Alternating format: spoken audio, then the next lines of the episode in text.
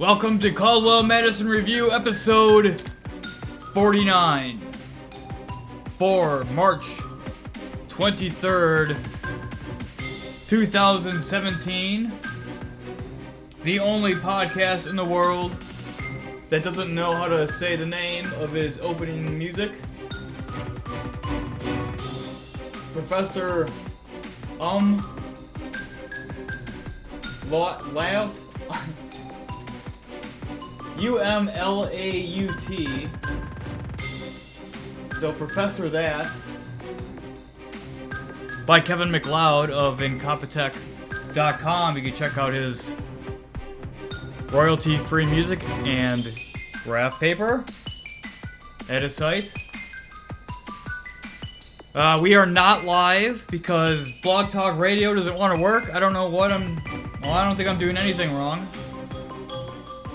Tried to dial in and they will not take my call. Their. Uh. Help is not working either. Nobody's available. Who knows? Um. And I'm recording. Well, yeah, so. I'll just be uploading this later tonight. Typically like to do live, but what can you do?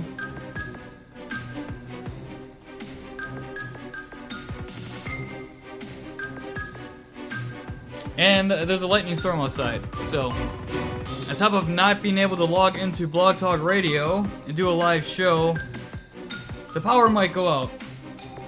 And I'll lose my entire recording. Won't that be funny? And on top of that, I'm also getting sick.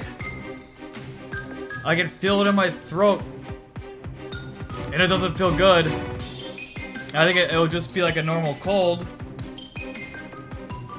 I have no idea, but feel it coming along, and yes, doesn't feel good to talk. Um, I do have some sound clips, though. I'll take up a good portion of the show with sound clips. So a lot of good topics tonight. We have, well, not good topics, major topics.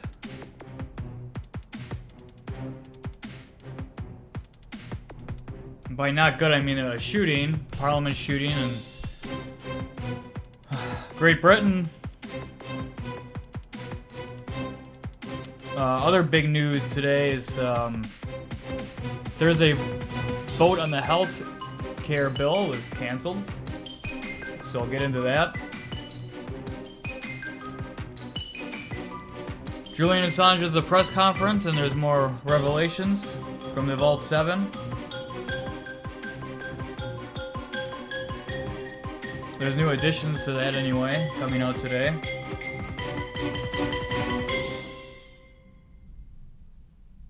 And some Obama Trump wiretapping, a couple updates there, and some random news. So let's get into the uh, tragedy first terror attack in Parliament. Suspect shot by police, and uh, and then later dies. Dies at the hospital, wheeled into an ambulance. So I have a couple articles on that. One from uh, DailyMail.co.uk, titled "The Hero of Westminster police policeman stabbed to death by terrorist is named as death toll rises to five with 40 injured, including French students and Korean tourists. And I have another uh, article on Mirror.co.uk. Pictured Parliament terror attack suspect is shot by police, is wheeled into ambulance before dying later in the hospital. And these are articles I picked out yesterday. Although one was updated to today, but let me see if I can just open up with a more recent article here. Khalid Masood. Uh, here's well, here's an article in the Daily Mail I haven't seen yet. Exclusive London terror attack. Khalid Masood, 52, once stabbed man in the face and changed from Kent schoolboy Adrian Elms to maniac who launched car and knife rampage through Westminster. Well, here's let me cover some of the details in the original article in Daily Mail. Hyundai 4x4 was driven over Westminster Bridge, knocking down pedestrians this afternoon. Victims were said to have been left scattered in the road, with one woman knocked into the uh, River Thames. Emergency services treated at least 40 injured people on the bridge, with three people killed. Asian knifemen, uh, they have Asian in quotes, I guess that's what they call Middle Eastern, over in the UK. Uh, Asian uh, knifemen got into grounds of Parliament where he stabbed and killed a uh, police officer. Met police named the officer as Keith Palmer, 48, who served with the force 15 years. Uh, middle-aged attacker was shot by armed officers, died after being taken to hospital. Prime Minister vowed Britain would not surrender to voices of hate and evil in wake of attack. I'll read a little bit from that article. Police saying the uh, officer who was killed by a knife-man terrorist attack revealed uh, in the death toll in the attack has risen to five. Keith Palmer, 48, was stabbed to death outside Parliament by the attacker who brought carnage to London yesterday, mowing down pedestrians on West Westminster Bridge, killing three and injuring 40 more. And this was uh, apparently very close to Prime Minister, Theresa May, uh, who, who, said uh, Britain would never give in to terror and would defeat hate and evil, and, uh, and blasted the quote sick and depraved attack, adding forces of evil would never drive Britain apart. And then praising police and security staff who, quote, ran towards danger even as they encourage others to move away. Let's see. Prime Minister Theresa May was bundled into her car by plain clothes by a plain clothes police officer and quickly driven quickly from the scene as the attack unfolded. She chaired a meeting of uh, government's emergency Cobra committee tonight. Now I'm going to move over to this article on the Mirror. This article begins saying, uh, "This is the moment that uh, Parliament terror attack suspect is wheeled in the ambulance, and they're showing a picture here. Uh, there's a knife on the ground. Two knives on the ground, it looks like. So those dead include three members of the public, a police officer, and a woman, and the attacker. Uh, the Daily Mail article that goes into who this attacker was, I'm going to read some of the bullet points here. Police reveal a middle aged extremist from West Midlands carried out yesterday's terror attack. Male in Lancaster reveal he, he was born Adrian Elms in Kent before his religious conversion. Scotland Yard said he had a lifelong list of crimes to his name, but had not been convicted of terror offenses. Uh, an attack in 2003 stabbed a man in the face, leaving him slumped in the driveway of a nursing home. Theresa May said he was known to security services but would not part or was not part of the current intelligence picture. Probe into British citizens' life, links to violent jihadism was historical and he was deemed peripheral. ISIS has claimed responsibility, saying the killer was a soldier of Islamic State. And then the Daily Mail asks if you know him to contact them for uh, to give to give them information, I suppose. English teacher Khalid Masood, 52, a lone wolf attacker who's living in Birmingham area, had a series of convictions. So he's a teacher, sentenced to two years for wounding uh, in 2000, sent back to jail in 2003 for the attack in Eastbourne.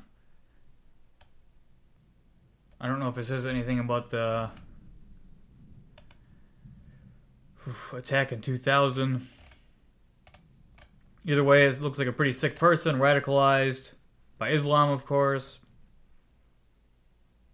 Or was a radical Islamist, I guess to put it more accurately. It's just scrolling through the article here. And of course, they get into the family and other kinds of things like that. So, obviously, very tragic. And then Of course, you know, people always put the political spin on it. It's kind of disturbing and uh, seeing some of the comments in, on the Huffington Post on some of these attacks. Uh, a lot of them just bashing Trump and conservatives, and just very odd behavior. It's just something very odd to write when uh, something like this happens. And there actually was a comment on the Huffington Post that it was gaining popularity, and it was some someone pointing out something to the effect of, you know, be a, matter of no time before, uh, you know, so-called left wingers will point the fingers at right wingers somehow and blame them for this, and uh, nothing like nothing really too offensive. I, I guess uh, in as far as like Huffington Post comment standards go, uh, it was. I don't think it was any more uh, mean to the quote left wing as all, almost all the comments are to the right wing. And sure enough, it was deleted. I always wondered if the Huffington Post deleted comments uh, because I thought I saw some that were missing before, and just only it, it would only seem as though uh, the top rated comments were some very left wing, anti conservative, or anti Republican, or anti whatever kind of comments. And you'd also see people responding to comments that weren't there. Oh, yeah. Um, one of the top comments on a Huffington Post article was regarding uh, that, the irrationality of the left when it comes to immigration and terrorist attacks, how they look the other way and all these other things. Not that this guy was an immigrant, was still terrorists, terrorism. Regardless, and uh, well, I guess we see, or I see now, what what Huffington Post, uh, how they monitor their comments, um, just kind of making their news site uh, to be the echo chamber that it's supposed to be, I suppose. And I think that's what the company wants. So let's move on to the next story here. Big news in the U.S. today. So Trump demands Friday vote on health care. So I'm reading an updated article of one I saved before. Now, House uh, many uh, of the re- Republicans in the Freedom Caucus, which I think is 25 people, maybe 35. Well, they had enough votes. I think. I think for this to this bill to pass, they can only suffer 22 Republican no votes, and I think there are 35 or something like that in the Freedom Caucus and a bunch of uh, other Republicans too are saying no way to this bill. Uh, there was a tweet going around today. You can bet Rand Paul tweeted it, retweeted it, but he didn't tweet the original. And uh, the original is from Thomas Massie. And he tweets, Sorry if I let you down, I'm changing my vote and he's got a he's got two ballots here. One says uh, no on the Obamacare light measure, and it says fourth district of Kentucky, and he has it crossed out, and he has one underneath it. And that one also says no, but he wrote hell in front of it, so he changed his vote from no to hell no. So I'll read a little bit from, I guess I have an article on CNBC and another one on Politico. I'll read a little bit from Politico to start. And then I'm going to go to a uh, clip of Rand Paul, kind of talking about it. Uh, Rand Paul is kind of seen as one of the people in the front, or the uh, one of the top people in, in resisting this, looking for a full repeal instead of the Obamacare light, as he calls it.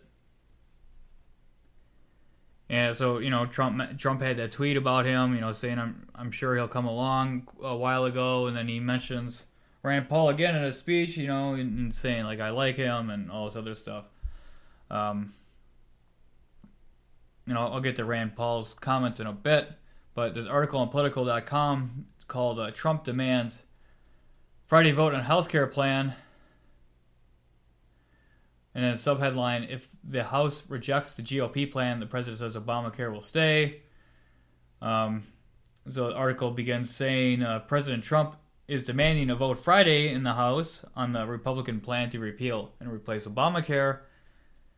White House Budget Director Mick Mulvaney told GOP lawmakers if the if the, if the uh, bill fails, Trump is prepared to move on and leave Obamacare in place. Mulvaney war- warned. We'll see about that. I think you know it really sounds like it's going to if they bring the one they have up to vote, it's going to fail. So I think they're they're either um, I don't know if Trump would really want to just keep Obamacare in place instead of making a, a bill that the House can agree on anyway, but we'll see. Mulvaney made his surprise announcement with the full support of Speaker Paul Ryan and other GOP House leaders during the closed door meeting Republicans Thursday uh, evening in the basement of the Capitol.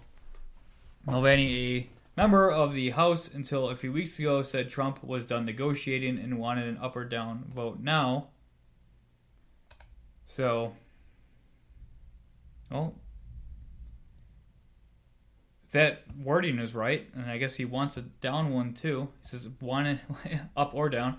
Um, it kind of contradicts what the article says above, saying if the bill fails, Trump is prepared to move on leave Obamacare in place said he's prepared doesn't mean he will. I mean, I really doubt he would, being that is one of his main things. And I think a lot, a lot of people are on Rand Paul's side regarding this, and think you know, they, or they don't want a an Obamacare light. No, I, I guess what I would agree with Rand Paul on this because they have the majority in Congress and Senate and Trump, who said he wants the Obamacare repealed. So you might as well do it good. Do it right the first time and don't do it half assed. Uh, the article goes on to say the move by Trump and Ryan is an enormous gamble. All day Thursday, they lacked the votes to pass the so called American Health Care Act. A loss on the House floor would be glaring embarrassment for the new president and speaker under, uh, could undermine other parts of the GOP legislative agenda. So I, that's we'll give you a clue on why they pulled it for a Thursday vote because it would just not look good. I don't know. I think the last time I looked, I don't think Donald Trump tweeted anything on that specifically. Except earlier today, says we are. T- this is like nine hours ago. So this is before it got postponed. We are taking action to repeal in place Obamacare. Contact your rep to tell them to support. Obamacare Light. He doesn't call it Obamacare Light, of course. And uh, Rand Paul tweeting eight hours ago, we could do real repeal. The naysayers are wrong. Hold the line for hashtag full repeal. Pull the House bill, delay the vote, and let's do this right. So, and then there's an article on CNBC Trump demands Friday healthcare vote. Ryan says we're proceeding. Donald Trump has demanded a House of Representatives vote and on the plan to repeal and place parts of the Affordable Care Act. On Friday, putting intense pressure on lawmakers to back a bill that lacked support to pass the chamber on Thursday. So we'll see what happens. Let's see if they do the vote and then it fails, and then they can maybe put a good bill in place. We'll see. I don't know. I remember I remember seeing an article, and I think I talked about it a while back, saying this is all part of an elaborate plan to get have uh, Obamacare light fail, and then the real bill, the real full repeal and replace pass. I didn't really believe it. I really doubt that Paul. You know, that's what Paul Ryan wants. I think Paul Ryan would just put whatever, whatever safe bill he can uh, get his hands on. You'd put that together. Just looking at some other articles here. There was articles throughout the week saying that the conservatives were in the free, in the Freedom Cross uh, caucus and uh, otherwise were saying they have enough votes to not, uh, shut it down. And of course, Trump and Paul Ryan saying that they think it's gonna. They're saying that they're optimistic that it's gonna pass. Well, apparently not. I'm gonna play this uh, clip from Rand Paul on CNN. I think it's about five minutes long, but like I said, kind of hurts to talk. Feel like I'm getting sick, so what a what a what better day for a clip show than today. So here is Rand Paul on CNN. And I do not know if I know this host name, but I'll play this clip here. Out front now, Republican Senator from Kentucky, Dr. Rand Paul. He's opposed to the current GOP plan to replace Obamacare and has offered his own alternative plan. Senator, good to have you with me. Our latest whip count right now in the House 26 Republicans are officially voting no or leaning to no. The chair of the House Freedom Caucus, Mark Meadows, says he's got no doubt he can stop the bill. Uh, in your view, is there any chance this bill makes it out of the House? No, I think we have 30 to 35 no votes in the By the way, I don't think I mentioned this, but this is from yesterday when uh, when hopes were still high here. so, but but you still get the the uh, their side of it of things here. So I'll continue. House, and I think either the House leadership will put it forward and lose, or they will begin counting the votes very closely and decide not to put it forward. I think at that point conservatives will have earned a seat at the table, and then the real negotiations begin. What I think has gone on so far are the pre negotiations, but the real negotiations begin when we show them that they don't have a vote to pass their Obamacare light bill. Uh, you said today you stand with the House Freedom Caucus, of course, uh, in one of your tweets. We know President Trump has been uh, courting members of that caucus, right, directly. He's been making with calls. He met with four of them today at the White House. Uh, more meetings planned tomorrow. Are you, Senator Paul, uh, basically reaching out to them to, to resist his efforts? Well, we've been having a lot of discussions, and what I will tell you from meeting members of the House Freedom Caucus is they are a very independent bunch, a very principled bunch, and I think the fact that Paul Ryan and his political machine is now running ads against them in their races and in their districts, I think that's solidified them even more that this is a time in history when they have to go on their principles no matter what you know the establishment is going to do to try to defeat them in races. I think they believe that we complained about Obamacare for six years that we should get it right and that we shouldn't just form and pass something that's sort of a version of Obamacare but doesn't fix the crucial problem that insurance rates are going through the roof, premiums are soaring, there's a death spiral in the individual insurance market, and if we don't fix that, we're going to be blamed for now passing a version that may be no better than what Obamacare is doing. So you would do things like people uh, can't stay on their parents' plan, as an example. It's not in your bill. It obviously costs a lot of money. It keeps young, healthy people out of the system. You would cha- make changes like that. No, what I would do is try to develop a marketplace where the consumer would be king again, Right now, I do have a great deal of sympathy if there's a husband and wife and they have a plumbing business. If one of them gets sick, their rates go through the roof or they could be dropped. They're in an insurance pool of two people. That's crazy. I don't want anybody in the individual market.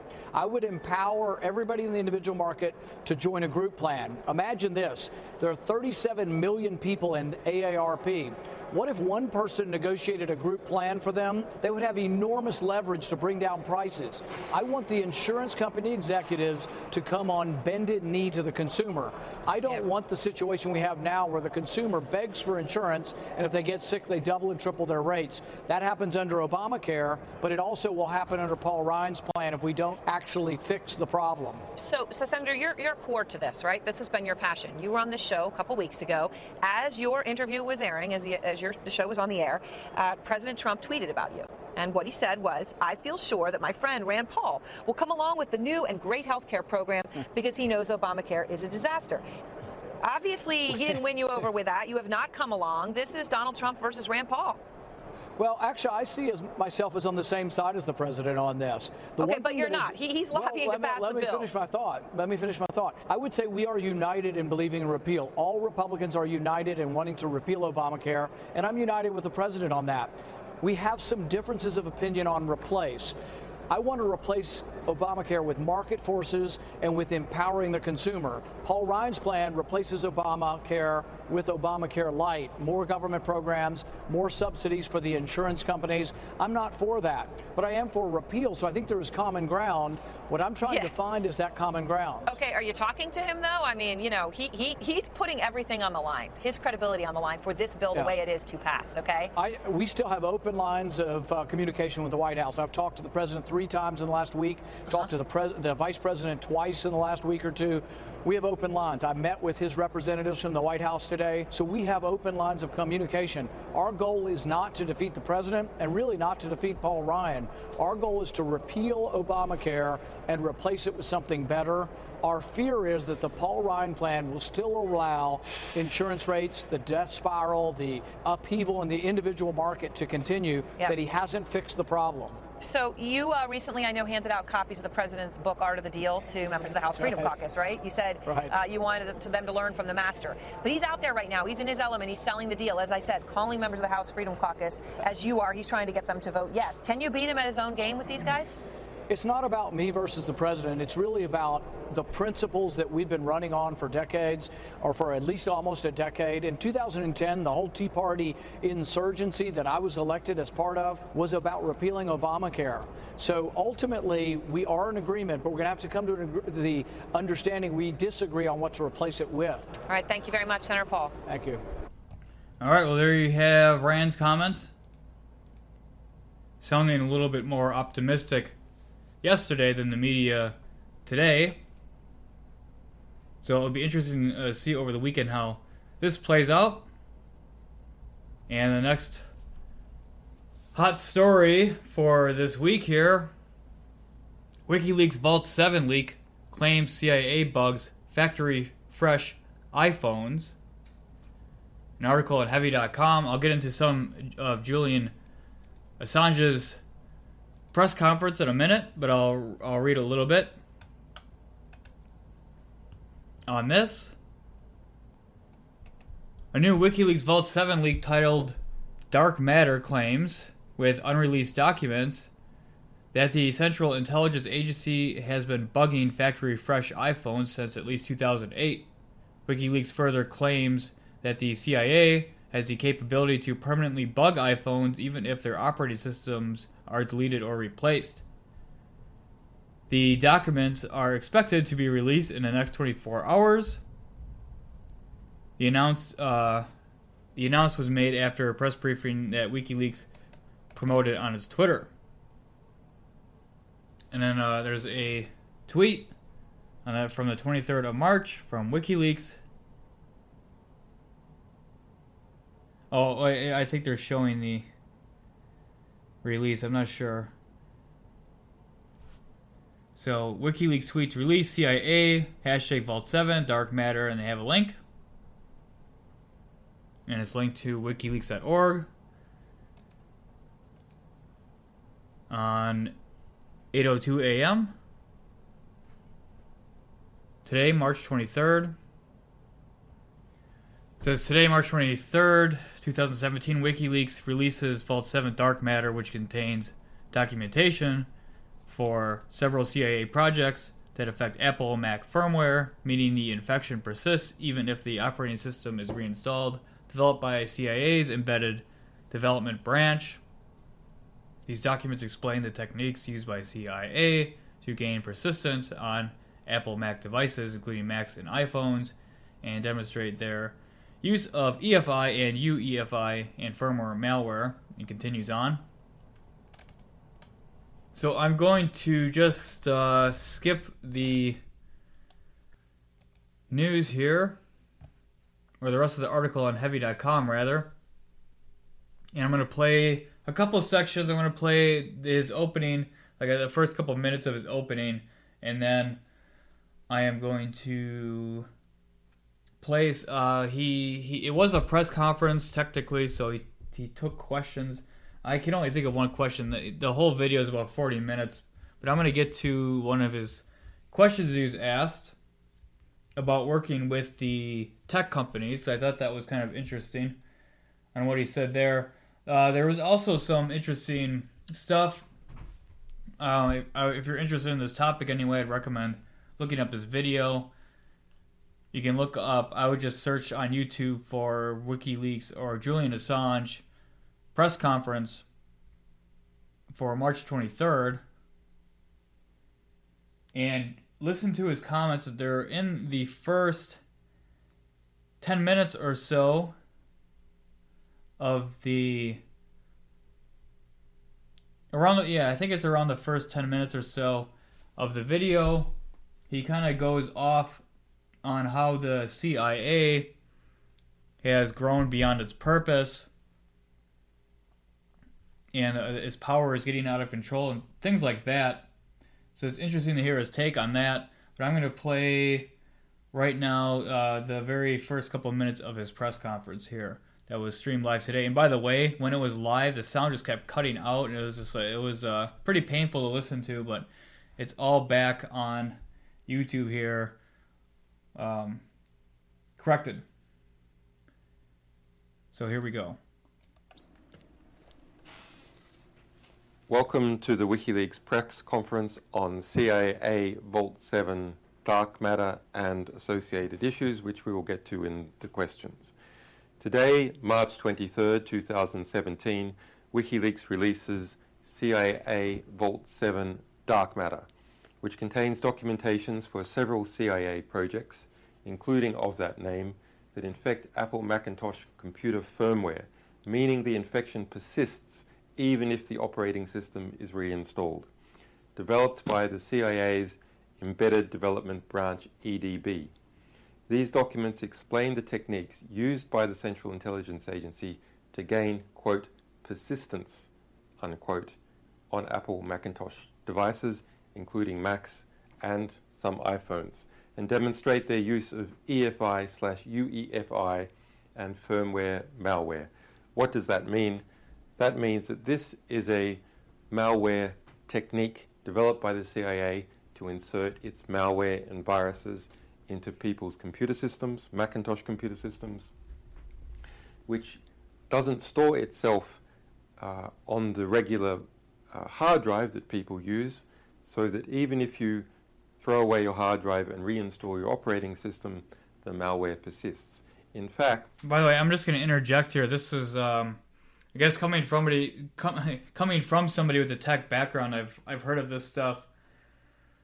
Oh, probably ten years ago or more, of uh, firmware type viruses where yeah you could you could pull your hard drive out and smash it with a hammer, um, but it's embedded into the computer and uh, it takes a lot more to get rid of something like that than your typical hard drive virus. But I'll continue on with Julian Assange here.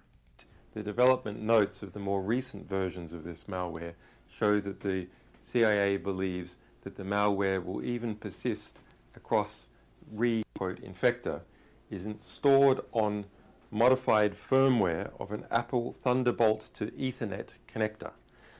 That is a, a device made by Apple uh, to produce, uh, it's like a USB dongle, a dangerous dongle in this case, uh, to uh, connect to the Ethernet. And the CIA has modified that uh, to use it to take over the computer system at boot time before the Mac firmware password is demanded. So a little bit on that. He, um, if you're interested in how this stuff works, he gets into some pretty good detail about all of it. But yeah, pretty sneaky stuff. And I think this is just the uh, tip of the iceberg here on what else is going to come out in the near future. But let me skip ahead a little bit here and get to one of his questions. Okay, let's move to questions. Thomas Fox Brewster, security reporter uh, from Fox News, says uh, you made demands of tech firms before handing over CIA exploits. Uh, what were those demands, and has the info been handed over? Uh, well, I think demands is a bit of a, a, a strange word to use. This is a, a serious business. Uh, these exploits that have been produced by the CIA uh, can affect uh, millions and millions of people. So it has to be done cautiously. There have to be security channels involved, uh, and there has to be agreements that the vendors will, in fact, be responsive and will produce security fixes. Uh, WikiLeaks has no obligation. Uh, we're a publisher. We specialize in investigating, uh, publishing, and fighting to secure sources and for the rights of journalists and others uh, to freely express themselves. So this is not our business. But we work for us. Uh, it, it is my view that the security teams are actually very responsive and doing uh, a good job at the major uh, organizations. In some, there has been uh, hold up uh, at the legal end and possibly the political end. And I'll just go through a chronology.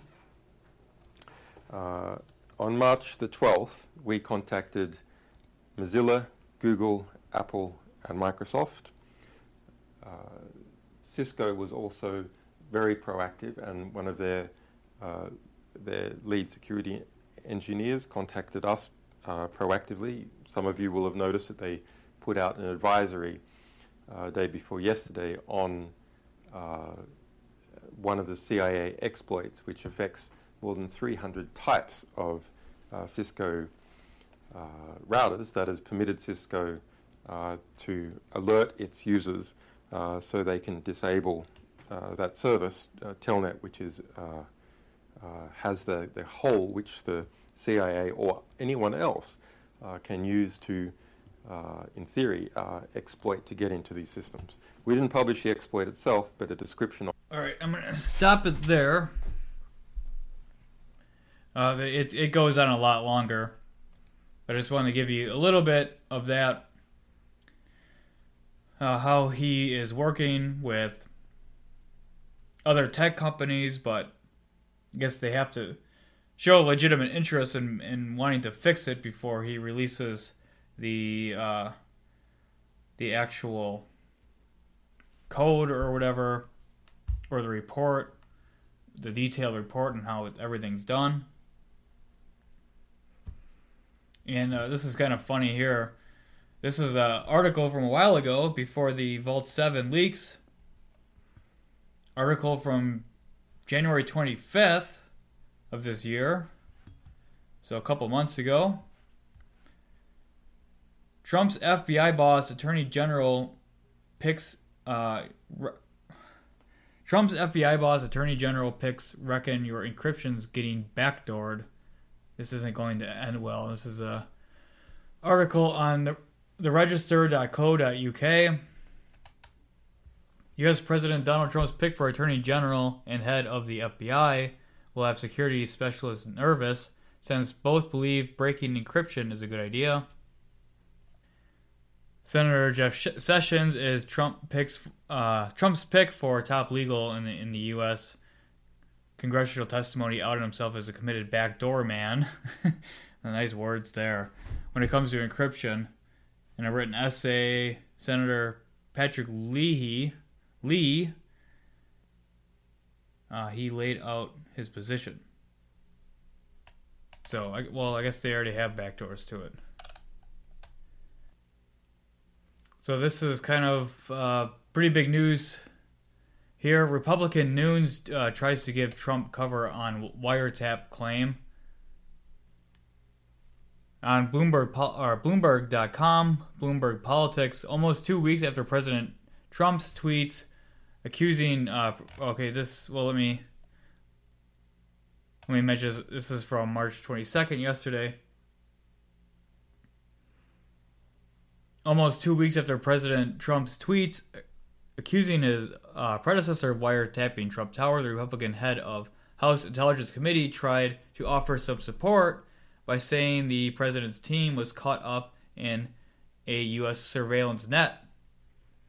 Representative Devin Nunes said Wednesday that the intelligence community collected multiple conversations, including members of Trump's transition team, during legal surveillance of foreign targets after he won election last year.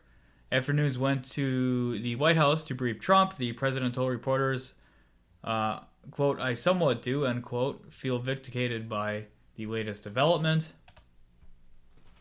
The committee's top Democrat, Adam Schiff of California, said Nunes' decision to go to Trump before informing other members of the panel cast quite a profound cloud over whether the committee can conduct a proper investigation. And it says Nunes said he was alarmed to discover that the identities of Trump aides were revealed in the intelligence community documents. Quote, details with little or no apparent foreign intelligence value were widely uh, disseminated in an intelligence community report, he added adding that he didn't know if Trump's uh, own communications were intercepted. Now, this leads me to Andrew Napolitano, which I kind of found some surprising news here. I don't watch Fox News a lot, but I know that he's on there. Article in the New York Times uh, Fox News sidelines Andrew Napolitano after wiretap allegation. This is on March 20, 21st, so even a day before the last article, Andrew Napolitano, a senior legal analyst for Fox News, has been temporarily sidelined following his unapproved assertion last week that former President Barack Obama had asked for British assistance in spying on Donald J. Trump. A person briefed on the decision, decision said Monday. Mr. Napolitano did not appear on Fox News on Monday, even though there was two news events that were that normally would have called for his services hearings involving FBI director James Comey and the Supreme Court nominee Neil M. Gorsuch. And there's a couple articles here. There's one on the Washington Post too.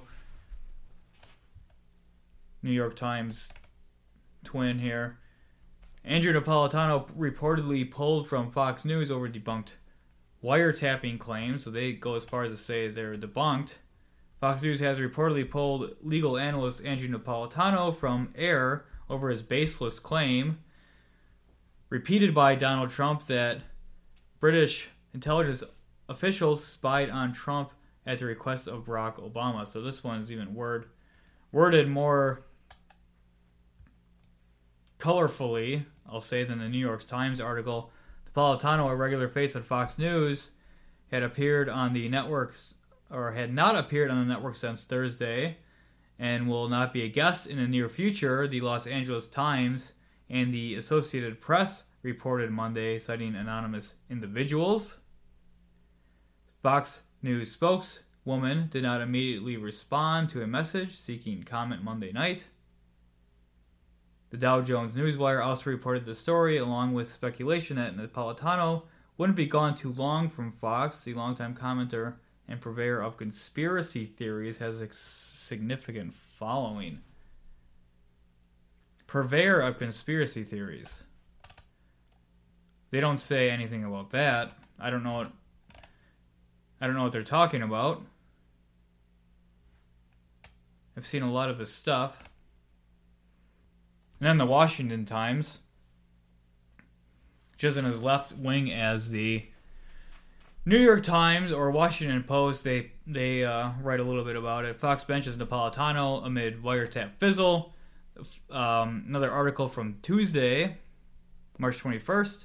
The fallout from President Trump's wiretapping claims against Barack Obama have turned the White House toward Fox News. And now, according to several reports, Andrew Napolitano, the outlet's frequent judge Napolitano, legal commentator, has been benched. And he says, eh, he'll be back and back soon, rightly so. So, note to the left, don't crack the champagne bottle just yet. Well, anyway, I have another article here. If I can get it to load.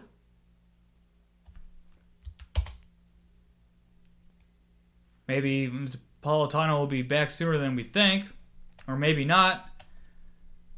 But there's an article on FoxNews.com that uh, is titled "Potential Smoking Gun Shows Obama Administration Spied on Trump Team." Source says. Article by James Rosen. Republican congressional investigators expect a potential smoking gun, establishing that the Obama administration spot, spied on the Trump transition team and possibly the president elect himself, will be produced to the White House Intelligence Committee this week, a source told Fox News. Classified intelligence showing incidental collection of the Trump team communications, reportedly seen by the committee of Chairman Devin Nunes, uh, Republican California, and described by him in vague terms at a bombshell Wednesday afternoon conference came from multiple sources. Capitol Hill sources told Fox News. The intelligence corroborated information about surveillance of the Trump team that was known to Nunes, sources said, even before the president, or even before President Trump accused his predecessor of having wiretapping him in a series of now infamous tweets posted on March 4th. So it looks like we have a, a source, an anonymous source. So let's see who's uh, let's see if the uh, Fox News's anonymous source pulls through better than the uh, New York Times and Washington Post's anonymous sources with all their Russian stuff. It'll be the war of anonymous sources. Which anonymous sources can produce? so, another article to look forward to, uh, for updates to. David Rockefeller, philanthropist and head of Chase Manhattan, dies at 101, 101 years of age. Heading back to New York Times here, an article by James Candle on March 20th, 2017, so Monday. I caught this news shortly after the last show ended. David Rockefeller, the banker and philanthropist with the fabled family name who controlled Chase Manhattan Bank for more than a decade and wielded vast influence around the world for even longer, has, or as he spread the gospel of American capitalism, died on Monday morning at his home in uh, Pocantico Hills, New York. He's 101. The son of David Jr. confirmed his death, or his son David Jr. confirmed his death. Chase Manhattan had long been known as the Rockefeller Bank, although the family never owned more than 5% of its shares. But Mr. Rockefeller was more than a steward as a chairman and chief executive throughout the 1970s. He was he made it David's Bank, as many called it, expanding its operations internationally. So I they it's it was interesting to me that the uh, New York Times in the first paragraph says, um, or included in that sentence here, wielded fast influence around the world for uh, even longer as he spread the gospel of American capitalism. Now, a lot of free market capitalist types are definitely not fans of David Rockefeller, well, especially in the conspiracy community, and they're seeing him as a kind of they see him as like a you know new world order person, as someone who advocates for centralized power. So not very capitalist there. And I think he he was uh, favorable to the Federal Reserve type idea, which is kind of seen as a communist idea by many, or a, or a key component in communism anyway. So, and he was a, a little bit more from the New York Times article. He was the last surviving grandson of John D. Rockefeller, the tycoon who founded Standard Oil Company in the 19th century and built a fortune that made him America's first billionaire and his family one of the richest and most powerful in nation's history. And I get more on his life if you want to read that on New York Times. Now back to the whole conspiracy thing. There's there's these quotes that um, that are cited quite frequently here from Rockefeller as and many people take issue with. So David, uh, this is on opengov.ideascale.com. David Rockefeller's book Memoirs admits secretly conspiring for NWO highly cited by people who view uh, Rockefellers as uh, behind New World Order, whatever their de- definition of that may be. Here's one. Some even believe we, Rockefeller family, are part of a secret cabal working against the best interests of the United States, characterizing my family and me as internationalists and of conspiring uh, with others around the world to build a more integrated global political and economic structure, one world, if you will. If that's the charge, I stand guilty and I'm proud of it. Here is one, and that, that's a, apparently from his memoirs. Here's a, a quote that's uh, attributed to, to him um, in 1991 to Trilateral Commission. Now, I looked into this quote a little bit, and I think some people are skeptical that he actually said this. So I guess you know take it with a grain of salt, or re- or do the research, and come to your own conclusion here. But this is attributed to him. We are grateful. It, it wasn't. Uh, I guess just to go back, it wasn't. It was something that wasn't. I don't think proven, or maybe uh, it wasn't that something was necessarily debunked, but I'm just going to read it here. We are grateful to the Washington Post, New York Times, Time Magazine, and other great publications who, whose directors have attended our meetings and respected their promises of discretion for almost 40 years. It would have been impossible for us to develop our plan for the world if we had been subject to the bright lights of publicity during those years. But the work is now much more sophisticated and prepared to march toward a world government. The supranational sovereignty of an intellectual elite and world bankers is surely preferable to the national auto determination practiced by past centuries. So I've heard that one before. And um,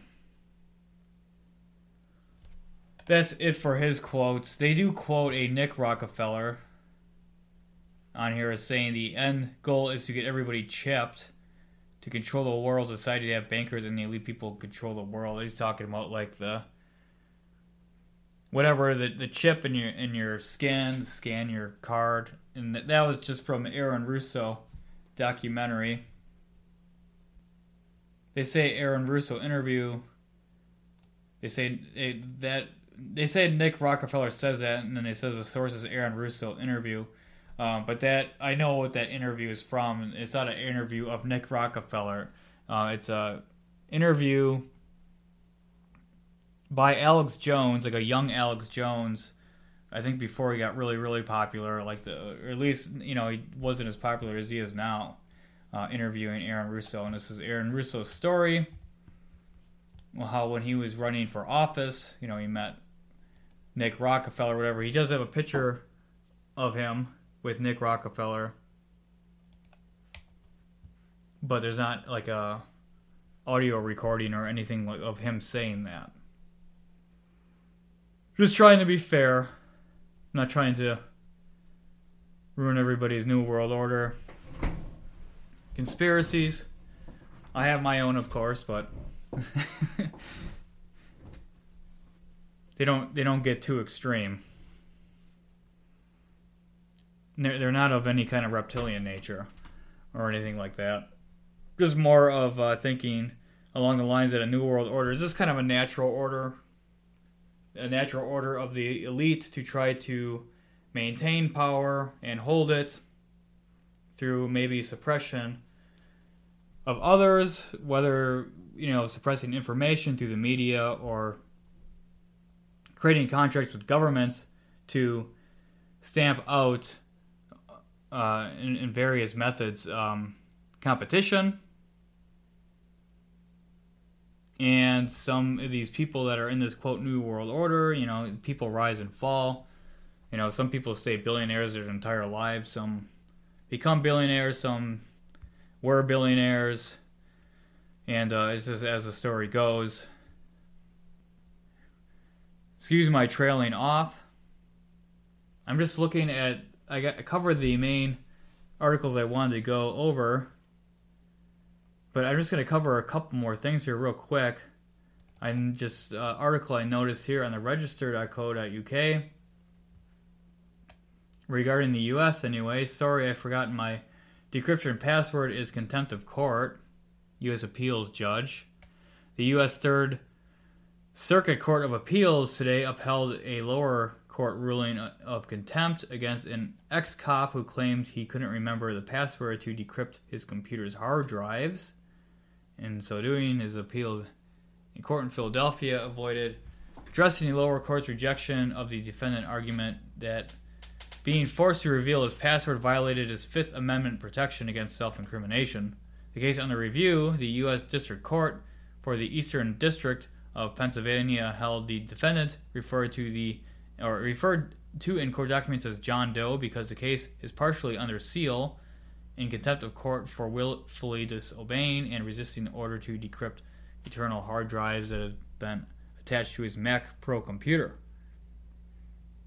Apparently, they were seized as a part of child pornography investigation.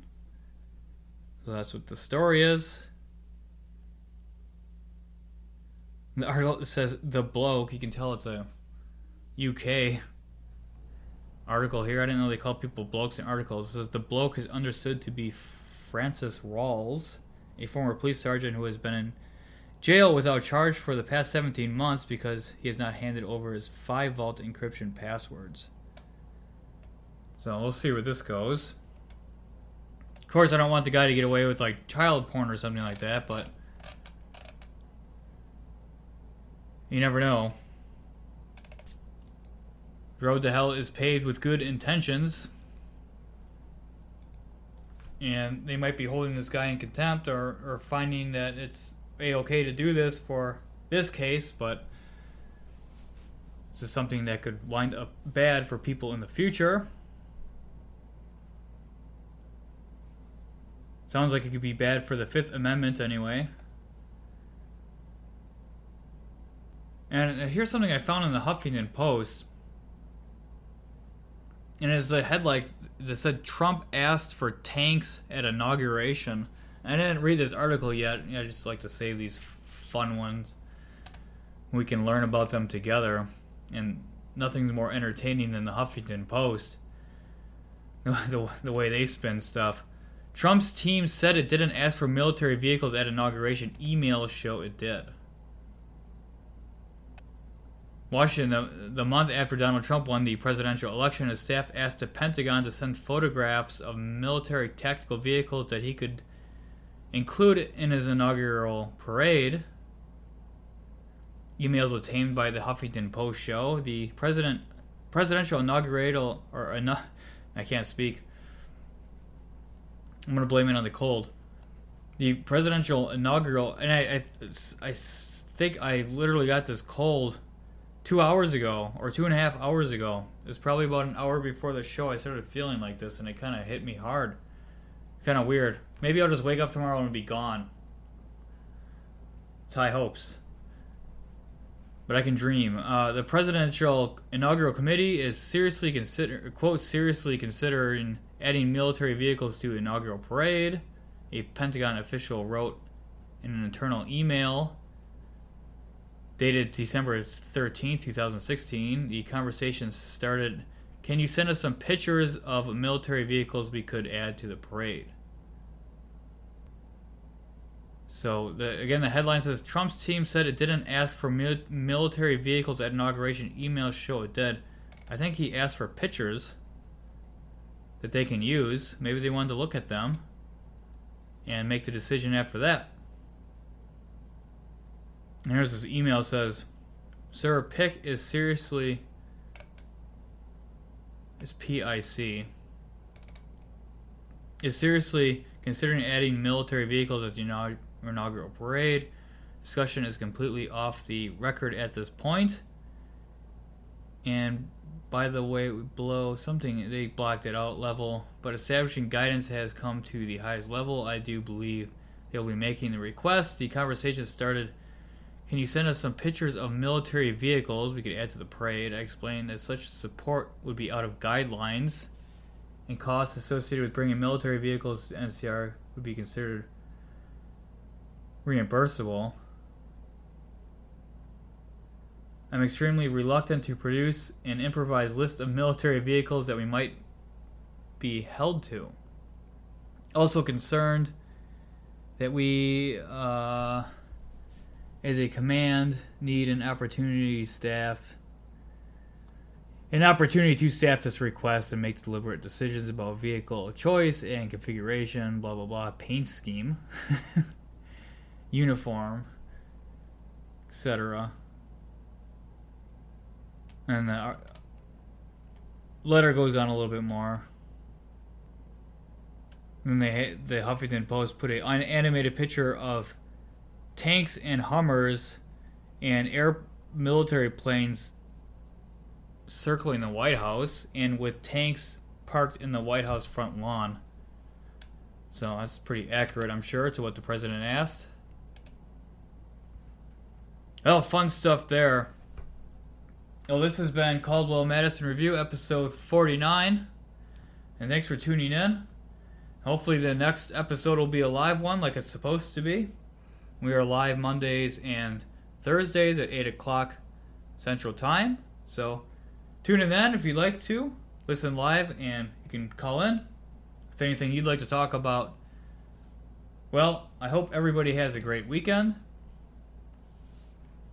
And uh, again, thanks for tuning in, and we'll hope to catch you next time.